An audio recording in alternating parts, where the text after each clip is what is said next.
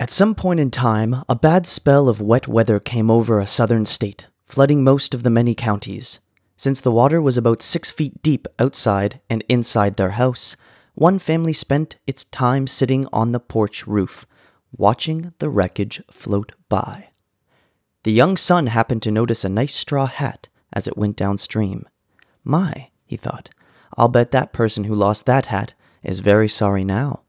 After the hat had floated out of sight around the corner of the house, the boy kept on watching the river. Suddenly, much to his surprise, here comes the hat, floating upstream against the current. This was obviously very strange, so the lad kept his eye on it.